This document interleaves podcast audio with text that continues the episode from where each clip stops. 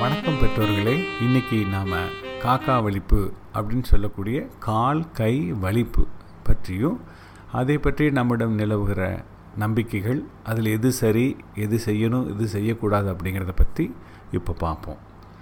முதல்ல அந்த பேரே பார்த்திங்கன்னா காக்கா வலிப்பு. காக்காய்க்கு எதுக்கும் சம்பந்தமே கிடையாதுங்க. கால் கை வலிப்பு அப்படிங்கிறது நாலாம் வட்டத்தில் மருவி காக்கா வலிப்புன்னு ஆகிப்போச்சு இதை உண்மையை நினச்சிட்டு சில இடங்களில் காக்காயை சுட்டு சாப்பிட்றவங்க கூட உண்டுன்னு நினச்சி பார்த்துக்குங்களேன். அப்போ ரெண்டு மூணு நிமிஷத்தில் தண்ணி வந்தவுடன் நின்று போயிடும் அதனால் சிலர் என்ன நினச்சாங்க இது எப்படியாவது நிறுத்தணும் அப்படின்னு சொல்லிட்டு ஜன்னி வரவங்களுக்கு சூடு வைப்பாங்க. சூடு தலையில் சூடு இருக்கும் நெஞ்சு பகுதியில் சூடு இருக்கும் பார்த்தாவே நம்ம மனசு பதறும். இந்த சூடு வச்சுட்டு அதை வேறு சொல்லுவாங்க சார் ஜன்னி வந்துச்சு சூடு வச்சேன் பாருங்க நின்று போயிடுச்சு அப்படிம்பாங்க.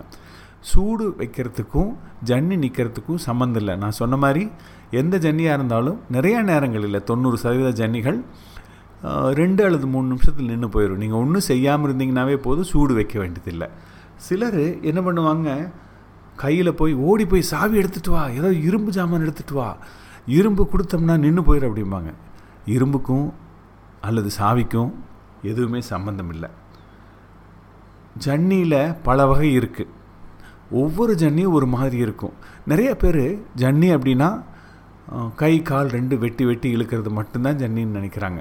ஆனால் ஞாபகம் வச்சுங்க ஜன்னியில் பத்து வகை அளவுக்கு இருக்குது சில ஜன்னி திரு சில நிமிஷம் அப்படி திருதுன்னு முழிப்பாங்க விட்டுருவாங்க. சில ஜன்னிக்கு ஒரு கை ஒரு கால் மட்டும் இழுக்கும். சில ஜன்னி ஜன்னி மாதிரி இருக்கா திடீர்னு வந்துருச்சு ஓடுவாங்க அப்புறம் அமைதியாகிப்பாங்க இந்த மாதிரி பலவிதமான ஜன்னிகள் இருக்குது நாம் இப்போது இந்த பொதுவாக வரக்கூடிய ஜன்னியை மட்டும் இப்போ நம்ம பேசுவோம் ஒரு காலத்தில் ஜன்னி வந்தவங்கள மேலே அருள் வந்துருச்சு அப்படின்னு நினச்சாங்க. அதனால் அவங்கள வந்து கிரேக்கர்கள் காலத்துல எல்லாம் அவங்கள வந்து கடவுளுக்கு சமமாக மதித்து அவங்க சொல்கிறத கேட்டாங்க. ஒரு சில இடங்களில் என்னென்னா ஜன்னி வந்துச்சு ஒரு மாதிரி நான் சொன்ன மாதிரி பல வகையான ஜன்னியில் ஒரு ஜன்னிக்கு திடீர்னு எந்திரிச்சு ஓடுவாங்க. அவங்கள உடனே பேய் பிடிச்சிருச்சு அப்படின்னு சொல்லிட்டு பேயோட்டை கூட்டு போகிறது மந்திரிக்கிறது அப்படிங்கிறது உண்டு. தாயத்து கட்டுவாங்க. சிலர் பித்தளையில் போட்டிருப்பாங்க. வேறு சில உலோகத்தினால கை காலில் வர்ற இடத்துல ஒரு இரும்புலையோ பித்தளையோ வளையம் போட்டிருப்பாங்க. காப்பு கட்டியிருப்பாங்க. சிலர் என்ன செய்வாங்க இந்த ஜன்னி வரும்போது முழுசும் ஜன்னி வந்து அந்த குழந்தையோ பெரியவங்களோ ஜன்னியிலேருந்து வெளியே வந்திருக்க மாட்டாங்க. நினைவு மெதுவாக தான் திரும்பி வந்திருக்கும். உடனே அவங்களுக்கு மூஞ்சியில் தண்ணி ஒரு சொம்பு தண்ணி எடுத்து தண்ணி அடித்து பார்ப்பாங்க. முழுகிட்டோம் அப்போ தான் சரியாகும் அப்படின்னு வேறு சொல்லுவாங்க. தண்ணி குடிக்க சொல்லலாம் அப்போ தான் நல்லாகும்பாங்க. அப்புறம் ஜன்னி வரும்போது நாக்கு கடிச்சிக்காமல் இருக்கிறதுக்கு வாயினுள்ள துணி ஏதோ கட்டை வைங்க இல்லைன்னா நாக்கு காயமாக இருப்பாங்க ஜன்னி வரும்போது கை காலெல்லாம் வெட்டி வெட்டி இழுக்குதுல்ல அதனால் அடிபட்டுரும். அதனால் கை காலில் அமுத்தி பிடிச்சிக்கலாம் அப்படின்னு சொல்லி செய்வாங்க. இது எல்லாம் சரியா தப்பா அப்படிங்கிறது இப்போ பார்ப்போம். வலிப்பு வரும்போது என்ன செய்யணும்? நம்ம பதட்டப்படாமல் இருக்கணும். நோயாளியை படுக்க வைங்க. மேலே படுத்திருந்தார் கட்டில் இருந்தாலும் தரையில் இறக்கி படுக்க வச்சுருங்க. மூக்கு கண்ணாடி போட்டிருந்தா அதை கொஞ்சம் கலட்டி விட்டு ஆடைகளை தளர்த்தி வச்சுருக்கணும். ஒரு கழித்து பக்கவாட்டில் படுக்க வைக்க வேண்டும். வாயில் உள்ள எச்சில் நுரை வெளியேறுவது ரொம்ப சுலபமாயிரும் அதனால். நோயாளி முட்டி மோதி அடிபடுவதை தவிர்க்க சுற்றிலும் உள்ள பொருட்களை கொஞ்சம் அப்புறப்படுத்தி வைக்கலாம்.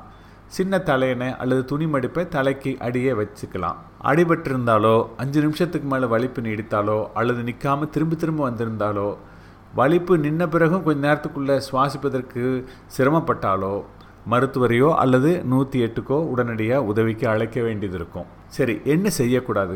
நோயாளியை சுற்றி கூட்டமாக நின்று வேடிக்கை பார்த்துட்டு கூடாது காற்றோட்டமான சூழ்நிலை அப்போ தேவைப்படும். நான் சொன்ன மாதிரி வாயில் பல்களுக்கிடையே எந்த ஒரு பொருளையும் கரண்டி கட்டை கை அதெல்லாம் வைக்கக்கூடாது.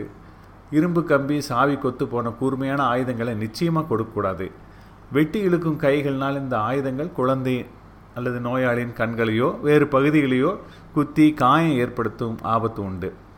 இரும்பு போன்ற உலோகங்கள் வலிப்புகளை கட்டுப்படுத்தும் அப்படிங்கிறது ஒரு தவறான நம்பிக்கை. வெட்டி இழுக்கும் கை கால்களை அழுத்தி பிடித்து வலிப்பு நிறுத்த முயற்சிக்கக்கூடாது கடைசியாக சுயநினைவு திரும்பும் வரை நோயாளிக்கு எதுவும் குடிக்கவோ சாப்பிடவோ கூடாது. ஜன்னி என்பது மூளையில் ஏற்படக்கூடிய ஒரு அதிகபட்ச எலக்ட்ரிக்கல் டிஸ்சார்ஜ் அது நிறைய பேர்த்துக்கு உடனடியாகவே நின்றுவிடும் அப்படி நிற்கலன்னு நான் முதல்ல சொன்ன மாதிரி மருத்துவரிடமோ நூற்றி எட்டு ஆம்புலன்ஸையோ உதவிக்கு கூப்பிடணும். இப்போது இந்த மாதிரி ஜன்னி வரக்கூடியவங்க கழுத்துலேயோ கையிலையோ ஒரு பட்டையில் அவங்களுக்கு ஜன்னி வரும். ஜன்னி வந்தால் இதை செய்யணும் அப்படிங்கிறத நாம் எழுதி வச்சிட்டோம்னா யாரும் கூட இருக்கிறவங்க அந்த நேரத்தில் இருக்கிறவங்க உதவி செய்வதற்கு சரியாக இருக்கும்.